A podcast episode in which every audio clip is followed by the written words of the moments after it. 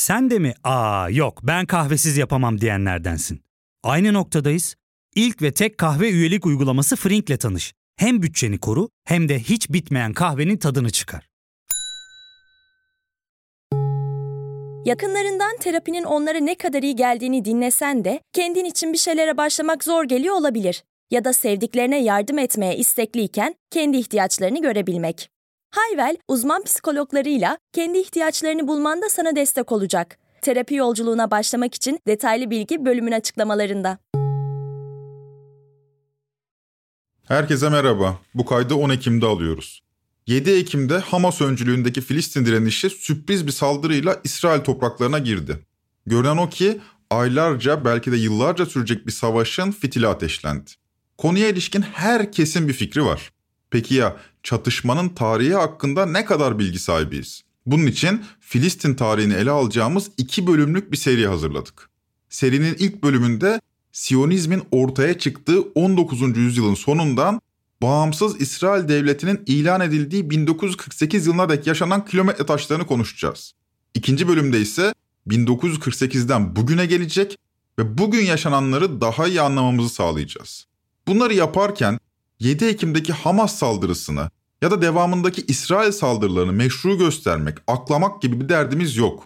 Savaşın hele ki 21. yüzyılda ne kadar insansızlaştığının ve böylece vahşileştiğinin ayırdına varmak gerekir. Bu nedenle barışı savunmak insanlık için elzemdir.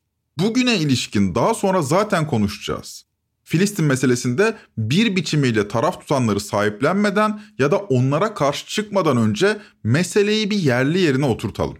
O halde sizleri ilk bölümle baş başa bırakalım. Ben Ozan Gündoğdu, hazırsanız başlayalım.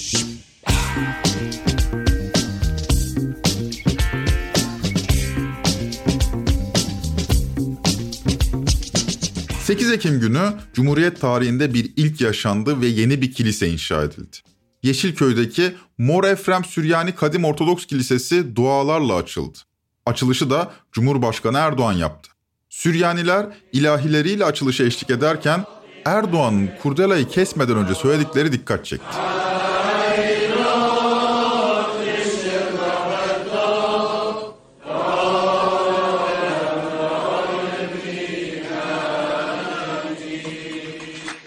La ilahe illallah İbrahim Halilullah. Tam duyabildiniz mi? Normalde kulağımız La ilahe illallah Muhammeden Resulullah ifadesine alışkındır. Erdoğan kilise açılışında böyle deseydi büyük bir pot kırmış olurdu. Bunun yerine şöyle dedi. La ilahe illallah İbrahim Halilullah. İbrahim peygamber üç semavi din içinde müştereken peygamber kabul ediliyor. Bu ifade yani Halilullah ifadesi Hazreti İbrahim ile bütünleşmiş. Allah'ın dostu anlamında kullanılıyor. Allah'tan başka ilah yoktur. İbrahim Allah'ın dostudur. Bu arada Musa için Kerimullah, İsa için de Ruhullah ifadesi kullanılıyor. Neyse. Müslümanlar İbrahim peygambere Halilullah diyorlar. Yahudiler ise onu Abraham Avinu şeklinde anıyor. Yani İbrahim babamız. Yahudiler İbrahim'e Avinu yani babamız diyorlar çünkü hem biyolojik olarak İbrahim'in soyundan geldiklerine inanıyor hem de onun ilk Yahudi olduğunu düşünüyorlar. Avinu ya da Halilullah. Bu manevi kişinin yaşadıkları ölümünden 4000 yıl sonra insanların birbirinin kanını akıtmasına zemin oluşturuyor maalesef. Bu haliyle orta çağdakilerden esasında pek de ayrılmayan bir din savaşıyla karşı karşıyayız desek bence yanlış olmaz. İbrahim'in öldüğüne inanılan Filistin 7 Ekim günü kana bulandı. Ama bu sefer saldırı gücü İsrail değil, Filistin'di. 50 yıl sonra 1973'ten bu yana ilk kez Filistin direniş güçleri taarruza geçtiler. Direnişin başını ise radikal İslamcı terör örgütü Hamas çekiyordu.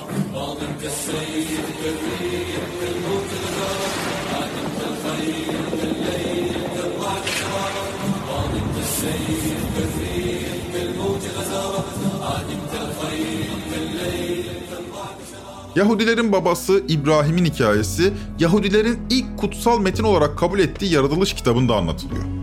Bugün Ürdün sınırlarında kalan Güney Mezopotamya'da dünyaya geldiği düşünülen İbrahim, babası Teruh ile birlikte önce Harran'a gidiyor. Fakat burada barınamayan topluluğa bu sefer Tanrı güneye gitmesini söylüyor. Güneye, Şeria nehrinin kenarına. Bu kısım eski ahit olarak da bilinen yaratılış kitabında şöyle ifade ediliyor. Rab Avram'a, ülkeni, akrabalarını, baba evini bırak. Sana göstereceğim ülkeye git dedi. Seni büyük bir ulus yapacağım. Seni kutsayacak, sana ün kazandıracağım. Bereket kaynağı olacaksın. Seni kutsayanları kutsayacak, seni lanetleyeni lanetleyeceğim. Yeryüzündeki bütün halklar senin aracılığınla kutsanacak. Ülkeni, akrabalarını, baba evini bırak diyerek Tanrı'nın İbrahim'e gösterdiği ülke, bugün Filistin sınırları içinde kalan Şeria Nehri'nin kıyısıdır. Zaten Yahudiler tarafından İbrahim'in de burada öldüğüne inanılır. Bu noktada Yahudi mitolojisinde diğer semavi dinlerden farklı olarak İbrahim ve kavmi Tanrı aracılığıyla esirgenir. Yani evrensel bir din olmaktan ziyade bir kavme ilişkin bir düşünce yapısıdır. Yahudileri bir araya getiren inanışın mitolojik kökleri bin yıllar boyu bilinir fakat vaat edilmiş topraklara ilişkin adım atılmaz. Yahudiler dünyanın çeşitli imparatorluklarında hakim ulus olmadan hayatlarına devam ederler. Ta ki Fransız devriminden sonra bağımsızlık hareketleri tüm Avrupa'yı kaplayana dek. Dönemin ruhu milliyetçiliktir. Her milletin bir vatanı, o vatanda kurulacak bir ulus devleti olmalıdır. Fakat Yahudilerin vatanı neresidir? Cevabı yaratılış kitabında bulunur. Yahudilerin İbrahim'e söylenen vatanı Kudüs'te eski şehrin hemen yanında kalan Sion Tepesi'dir. Sion Tepesi'nin temsil ettiği Filistin ülkesinde bir Yahudi devleti kurmak. İşte bu amacı savunan Yahudilere de bu nedenle Siyonist deniyor. İsrail devletinin marşında da Sion tepeleri anılıyor.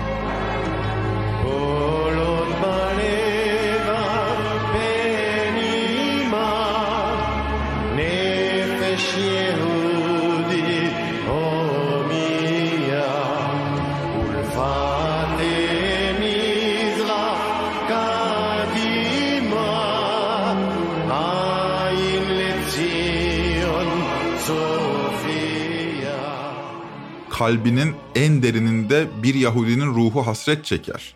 İleriye, doğunun sonuna kadar bakan bir göz sürekli Siyon'u gözler. Böyle diyor Milli Marş.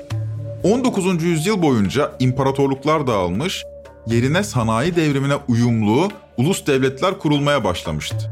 Bu süreç içinde Yahudiler dünyanın her yerinde azınlık statüsüne gerilediler. Yahudi karşıtlığı da 19. yüzyılın sonuna doğru yükselmeye başladı.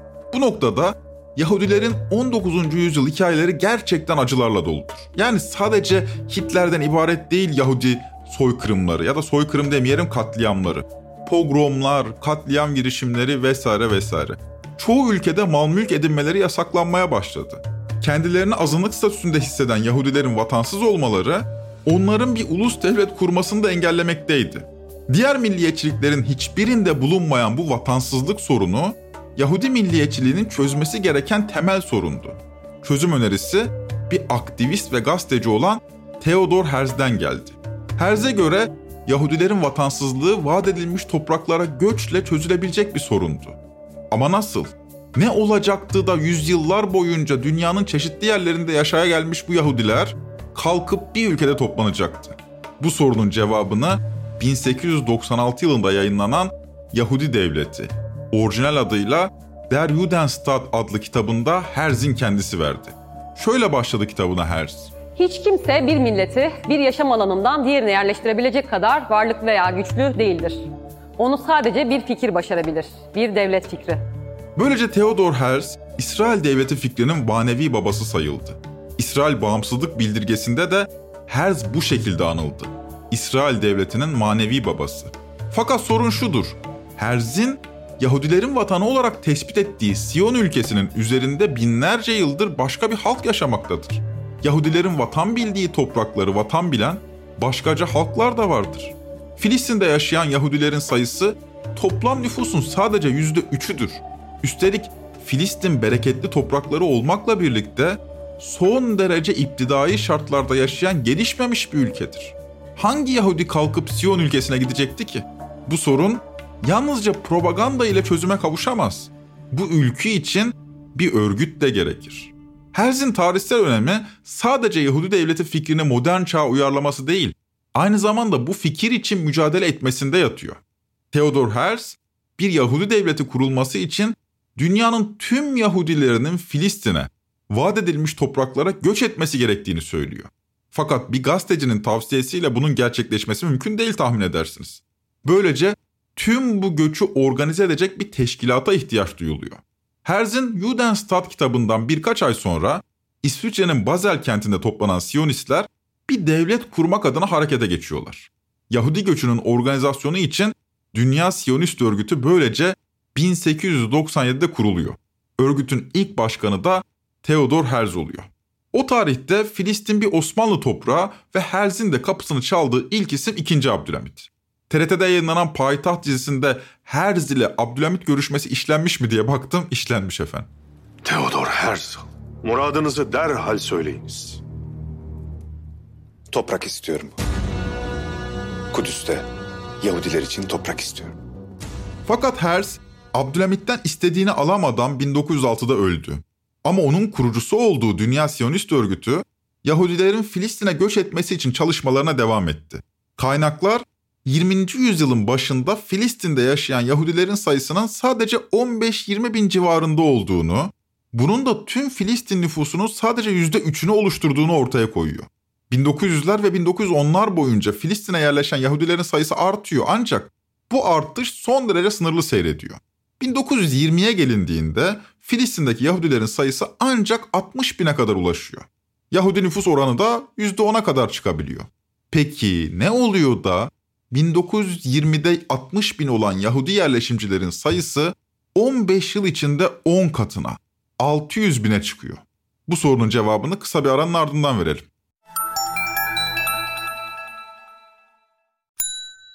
Ya fark ettin mi? Biz en çok kahveye para harcıyoruz. Yok abi, bundan sonra günde bir. Aa, sen Frink kullanmıyor musun? Nasıl yani? Yani kahvenden kısmına gerek yok. Frink'e üye olursan aylık sadece 1200 TL'ye istediğin çeşit kahveyi istediğin kadar içebilirsin.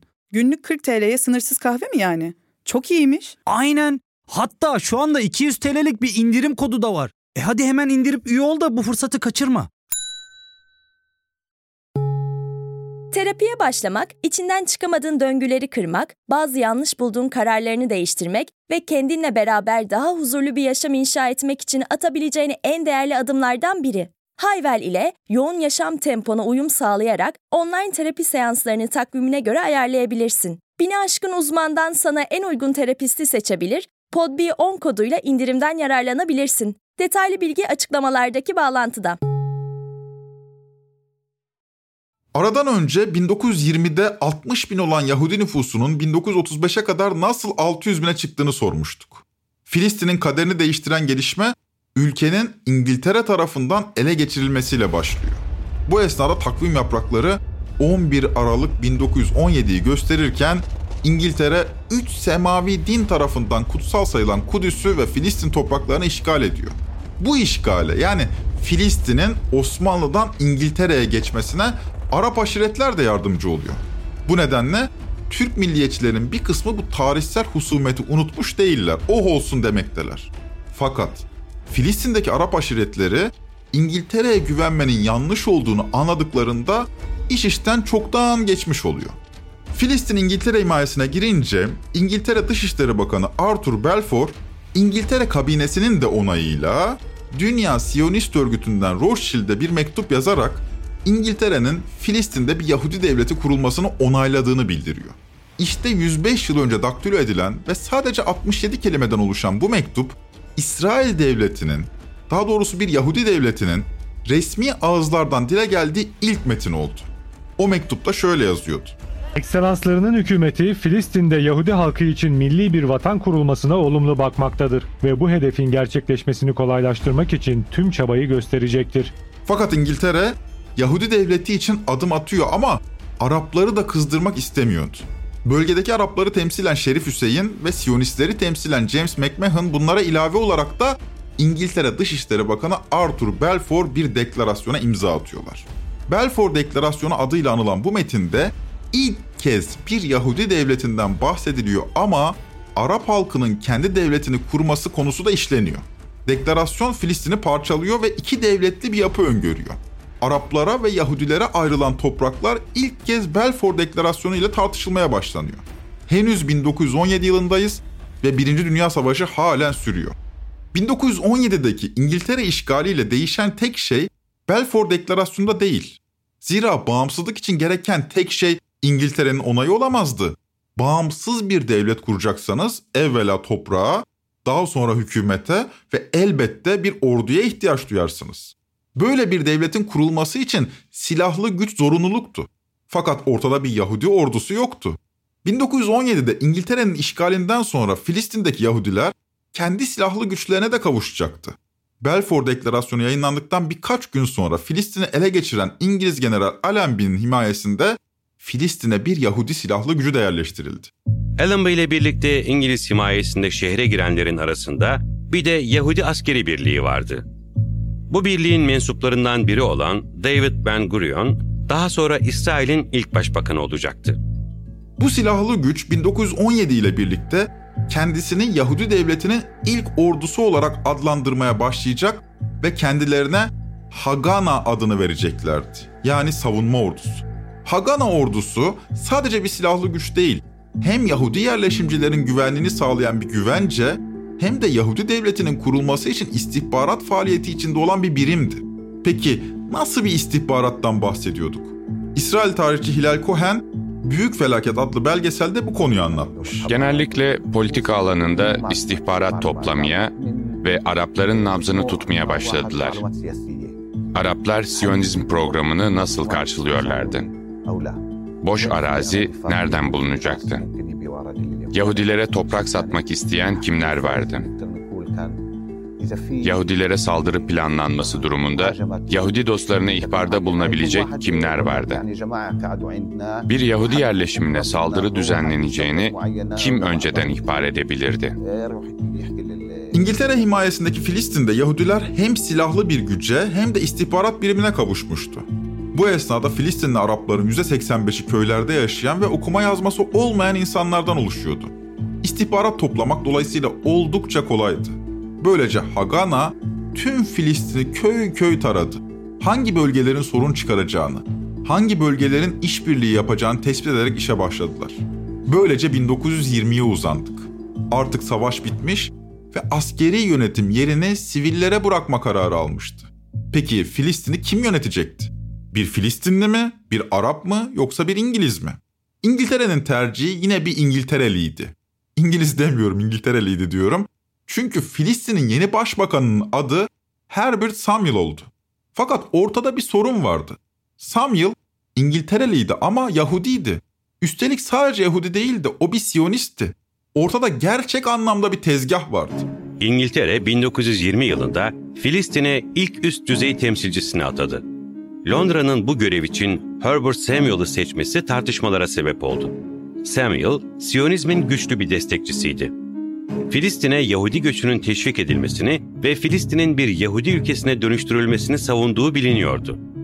Yani 1920'den itibaren zaten bölgede bir Yahudi devleti kurulması için İngiltere iradesini ortaya koymuştu. 1922'de Filistin'in bir İngiliz mandası olduğu BM tarafından da tescillendi. Savaş boyunca İngiltere'nin askeri yönetimi altında bulunan Filistin, 1920'de İngilizler tarafından yine İngiltere himayesindeki sivil yönetime devredildi. Filistin mandasının başına da Dünya Siyonist Örgütü'nde aktif görev alan Herbert Samuel atandı. Bu tarihten itibaren Yahudilerin Filistin'e göçü de artmaya başladı. Çünkü artık ortada bağımsız bir devlet olmasa da silahlı gücü, kendi istihbarat bilimi, hatta üniversitesi, devlet kurma hedefine haiz siyasetçileri vardı. Ve bu güç artık İngiltere himayesinde de olsa Filistin'i yönetmeye başlamıştı. Böylece bölgedeki Yahudi nüfus da artmaya başladı. 1919'da 65 bin olan Yahudi yerleşimcilerin sayısı 1922'ye kadar %50 arttı. 94 bini bulmuşlardı.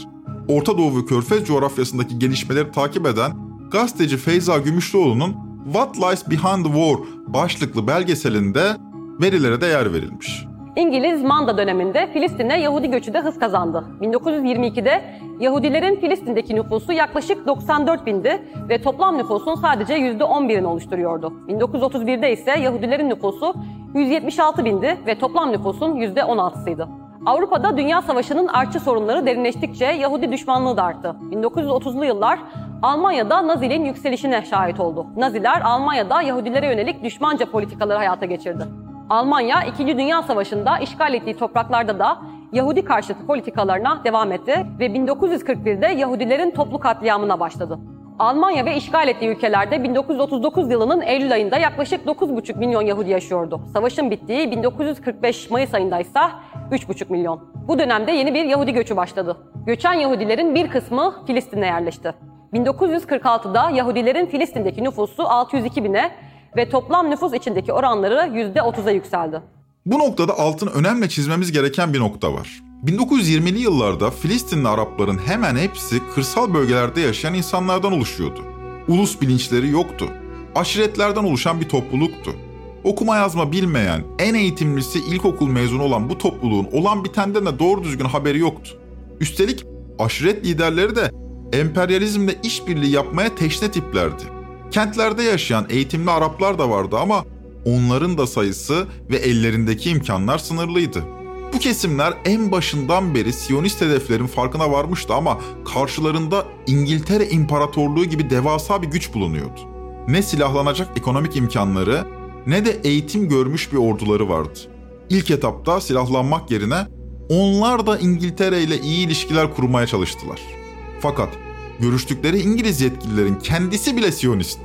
Filistin için daha 1917'de karar verilmişti. Buna karşılık Filistin'e Avrupa ve Amerika'dan göç eden Yahudilerin hemen hepsi iyi eğitim görmüş, kentli, ekonomik olarak da daha güçlü insanlardı. Üstelik ülkenin sanayi altyapısı da İngilizlerin elindeydi. Zaten zaman içinde Yahudiler İngiltere'nin kurduğu sanayi tesislerini de satın almaya başlayarak ekonomik olarak güçlenmeye başlayacaktı. 1930'lara gelindiğinde Yahudiler Filistin nüfusunun %30'unu oluşturuyordu ama Filistin kentlerinde çoğunluk artık Yahudilerdi. Filistinli Araplar köylerde yaşayan, okuma yazması olmayan, ekonomik imkanları son derece sınırlı bir topluluktu. Üstelik Yahudilerin arkasında İngiltere ve ABD gibi egemen devletler bulunuyordu. Üstelik Arapların İngiltere ve ABD'de lobi faaliyetleri yokken Yahudiler Batı ülkelerindeki yönetimleri etkileyebilecek güce ulaşmıştı. Dünya Siyonist Örgütü'nden Samuel Weiss, 1931 yılında New York'ta toplanan Siyonist Kongresi'nde şöyle konuşuyor. Henüz 1931 yılındayız. Siz sevgili Siyonist yoldaşlarıma hangi yolu benimseyeceğimizi soruyorum. Karşımıza çıkan zorluklarla hangi yöntemleri kullanarak mücadele etmeliyiz? İngiltere'ye şunu söylemek istiyorum. Ben sadece bir Amerikan Yahudisi değil, aynı zamanda İngiltere'nin büyük bir hayranıyım. İngiltere'ye şunu söylemek istiyorum. Arap bir Filistin hem Büyük Britanya için hem de dünya için bir tehlikedir. Yahudi bir Filistin hem Büyük Britanya'nın hem de dünyanın yararınadır. Babala TV'nin kurucusu Oğuzhan Uğur 7 Ekim'de attığı tweetinde çok popüler bir iddiayı aktarıyordu. Filistinliler aç gözlü dedelerinin sattıkları topraklar üzerine kurulmuş İsrail'e intihar saldırısı yaptı. Bu anlatı popülerdir ama gerçeği yansıtmaz. Üstelik tehlikelidir de. Çünkü Siyonist planın acımasızlığını okuma yazma bilmeyen yoksul bir halkın aç gözlülüğünün bedeli olarak sunmaktadır bu iddia. Sanki Yahudiler çaktırmadan Araplardan toprak satın almış ve sonra da satın aldıkları topraklar üzerine artık burası bizim diyerek devlet kurduklarını ilan etmişler gibi bir anlatıdır bu. Hayır. Bu anlatı hakikati sert şekilde eğip büküyor. 1917'den 1947'ye kadar yaşanan süreç tıpkı Kızılderililerin kolonileştirilmesi gibi bir şeydi. Üstelik bunca eşitsiz iki güce rağmen Arapların önemli kısmı topraklarını satmakta direndi. Topraklarını satanlar da yalnızca Araplar da değildi. Feyza Gümüşlüoğlu'ndan verileri dinleyelim. Filistinli araştırmacı Sami Hadavi'nin Filistin Arap Mülteci Ofisi tarafından yayınlanan çalışmasına göre İngiltere'nin Filistin'i işgal ettiği 1918'de Yahudiler Filistin'de toplam nüfusun %10'unu oluşturmalarına rağmen toplam arazinin sadece %2'sine sahipti. İngiltere'nin Filistin'i terk ettiği 1948'de ise Yahudiler Filistin'de toplam nüfusun %33'ünü oluşturmalarına rağmen toplam arazinin sadece %5.6'sına sahipti. 1948'de İsrail kurulduğunda Yahudilerin elindeki topraklar Filistin'in %5,5'u kadardı ama İsrail devleti Filistin'in %56'sını oluşturacaktı. İsrail devletinin Araplardan alınan topraklar üzerine kurulduğuna ilişkin iddia gerçek anlamda bir şehir efsanesidir. Tek karış toprak alınmasaydı da İsrail devleti yine de kurulacaktı. 1917'den 1947 yılına kadar yaşananlar bir Yahudi devleti kurulmasıyla amaçlanan kolonileşme çabasıydı ve bu çabanın arkasında ABD ve İngiltere emperyalizmi vardı. Filistin İngiltere mandasıydı ve Yahudi kolonilerinin kurulmasına karşı çıkan Araplar da İngilizler tarafından baskı altında tutuluyor, tutuklanıyorlardı. 1933 yılında Filistin'de Yahudi göçüne karşı yapılan protestolar iyiden iyiye sıklaşmıştı. Kadınlar erkeklerle birlikte saf tutuyordu. İngiliz yetkililer bu gösterileri dağıttı ve binlerce kişiyi tutukladı. Pek çok kişi öldü veya yaralandı. Yani 1917 ile beraber Filistin'deki Müslüman ve Hristiyan Arap halkının iradesi kelimenin gerçek anlamıyla teslim alınmıştı. Filistinli Araplar Hagana güçleri tarafından topraklarından sürülüyor, yerlerine Avrupa'dan yeni Yahudi yerleşimciler getiriliyordu. Başta İngiltere ile sıcak ilişkiler kurarak işgali durdurmayı amaçlayan Araplar İngiltere hükümetiyle de görüşerek sonuç alamıyor. Çünkü görüştükleri İngiliz yetkililer de Siyonistlerden oluşuyordu. Filistin halkı kapana kısılmıştı. Arapların 1930'lardan itibaren başladıkları protesto gösterileri de İngiliz güçleri tarafından bastırılıyor. Protestoları organize edenler sert şekilde cezalandırılıyor. Hatta bir kısmı idam ediliyordu. Yahudilerin hakim olduğu kentlerdeki Araplar zorla başka kentlere sürülmeye başladı. Filistin kentlerin demografik yapısı değişmeye başladı. Peki bu tarihler içinde Araplar silahlanmayı hiç mi düşünmediler? Filistinli tarihçi Mehdi Abdülhadi'yi dinleyelim. Araplar ve Filistinliler Siyonizm kavramından ilk günden beri haberdardı. Kolonileşme için sermaye arayan dünya Yahudileri için bir ülke yaratmak maksadıyla dini kullanmaktan çekinmeyen ırkçı bir hareket olduğu biliniyordu. Bu ideoloji Siyonistlere bir kimlik ve politik bir gelecek sağlıyordu. Bu toprakları zaman içerisinde kaybettik.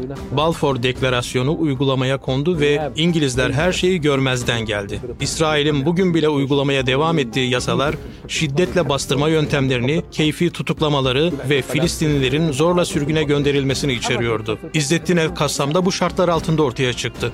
1930'lara gelindiğinde İzzettin el-Kassam önderliğinde silahlı direnişe girişen Arapların karşısına İngiltere ordusu çıkmıştı. Elbette iptidai şartlarda savaşan Şeyh İzzettin El-Kassam'ın kurduğu direniş gücü 1935 yılında yok edildi ve El-Kassam öldürüldü. Fakat El-Kassam'ın öldürülmesi Filistinli Arapları derinden etkiledi ve birkaç ay sonra 1936'da bir araya gelen Filistinliler genel bir boykot kararı aldılar. Bu, bu zamana kadar görülmüş en büyük Filistin boykotlarından biri olacaktı. Bu süreçte besledikleri türküleri bugüne kadar yaşamayı başardı. İki Arap kadının söylediği bu şarkının adı Yatalel El Yabal yani Ey Dağa Çıkanlar. Yatali ayn aynel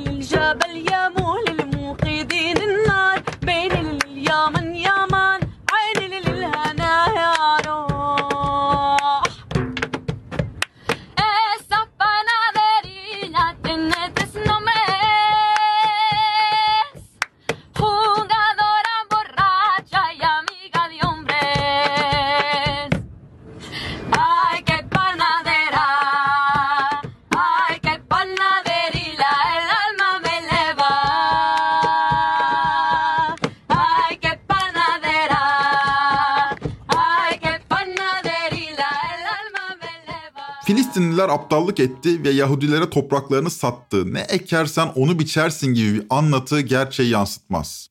Filistinli Hristiyan ve Müslüman Araplar 1917'den itibaren Siyonist işgalin farkına varmıştı fakat iradeleri İngiltere tarafından bilinçli olarak kırılmıştı. 1936'daki Arap boygotunun talepleri Yahudi göçünün durdurulması ve Balfour Deklarasyonu'nun iptal edilmesiydi. Fakat bu boykot da sert şekilde bastırıldı. 1936 boykotundan itibaren İngiltere yönetimi Filistin'e kelimenin gerçek anlamıyla bir sömürge muamelesi yapmaya başladı ve Arap direnişini sert şekilde bastırdı. Filistinli bir mülteci Sami Abdülrezzak 1930'lu yılların sonunda Filistin'deki durumu şöyle anlatıyor. Çok vahşiydiler. Yollarda kontrol noktaları oluşturdular. Herkesi durdurdular. Amcam bir gün işçileriyle birlikte oradan geçiyordu. Geçebilmesi için karakolu süpürmesi gerektiğini söylediler.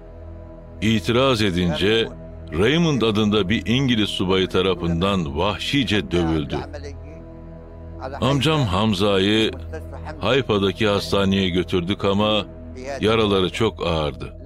Hayatını kaybetti. Böylece 1939'da İkinci Dünya Savaşı başladı. Filistin direnişi artık tümüyle kırılmıştı. Yahudi devletinin kurulması için artık gereken tek şey savaşın bitmesi ve İngiltere'nin Filistin'den çekilmesinden ibaretti. Filistin direnişi ise artık İngiltere'nin Siyonizmle işbirliği halinde olduğunu tümüyle kavramıştı. 1945'te savaş bitmiş, İngiltere savaştan galip ayrılsa bile gücünü kaybetmişti. Böylece sömürgelerinden çekilmeye başlamış ve sıra Filistin'e gelmişti. İngiltere Filistin'den çekilme kararını Birleşmiş Milletler'e bildirdi ve BM bünyesinde Filistin Özel Komisyonu böylece kuruldu. Komisyonun kararına göre Filistin'de bir Yahudi, bir Arap iki devlet kurulacak, Kudüs ise BM'ye emanet edilecekti. İngiltere'de 1 Ekim 1948'de Filistin'den çekilecekti. Bu esnada Arapların silahlı gücü ve iradeleri kırılacaktı. Buna karşılık Yahudilerin 2. Dünya Savaşı'nda tecrübe edinmiş 40 bin kişilik donanımlı bir ordusu vardı. Filistinli Arapların bu ordu karşısına direnebilecek bir gücü yoktu. Toplam Filistinli direnişi sayısının 3 bin olduğu söyleniyor. Üstelik paramiliter Yahudi güçleri Arap bölgelerinde de terör estiriyordu. Yani sadece 40 bin kişilik bir ordu yok. Bunun yanı sıra Yahudi terör örgütleri de var.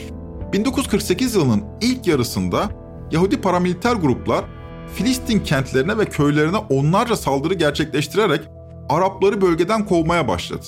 Bu süreci etnik temizlik ya da soykırım olarak nitelendirenler de var. Siyonistler BM bölünme planına da riayet etmediler. Kendilerine ayrılan toprakların da dışına çıkarak tüm Filistin'de hak iddia etmeye başladılar. Böylece tüm Filistin'i kaplayan bir işgal süreci de başlamış oldu.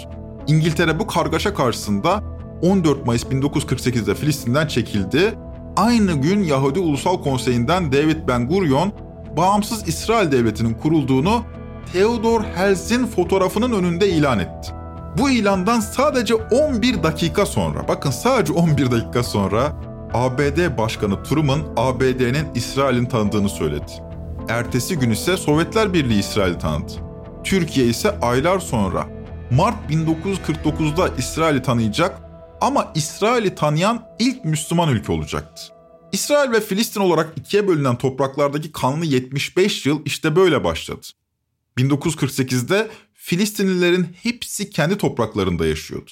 Bugün her 100 Filistinliden 62'si dünyanın çeşitli yerlerine sürülmüş durumda.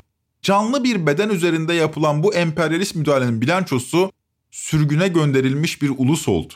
Vatanlarında kalanlar ise bir tür açık hava hapishanesinde yaşıyor ve duvarların gerisinde tutuluyorlar.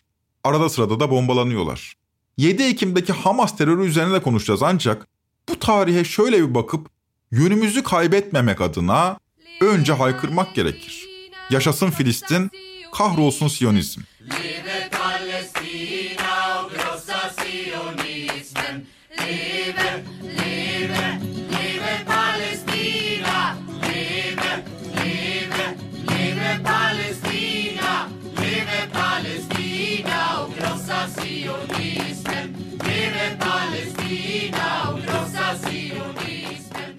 Birinci bölümü burada bitirelim.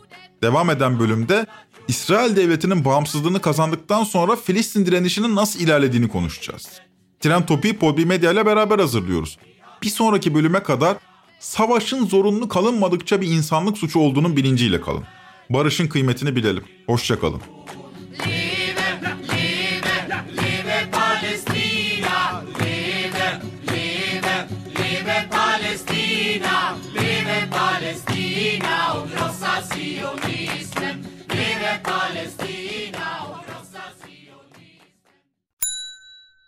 İlk ve tek kahve üyelik uygulaması Frink, 46 ildeki 500'den fazla noktada seni bekliyor.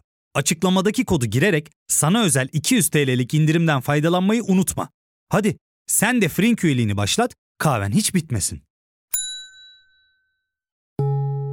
Hem bugününe hem yarınına katacaklarıyla terapi yolculuğuna ve daha iyi hissetmeye bugün Hayvel ile başla. Açıklamadaki linkten Hayvel'i indir, ücretsiz tanışma görüşmelerinin ardından bütçene uygun seans paketini seç ve terapi yolculuğuna başla.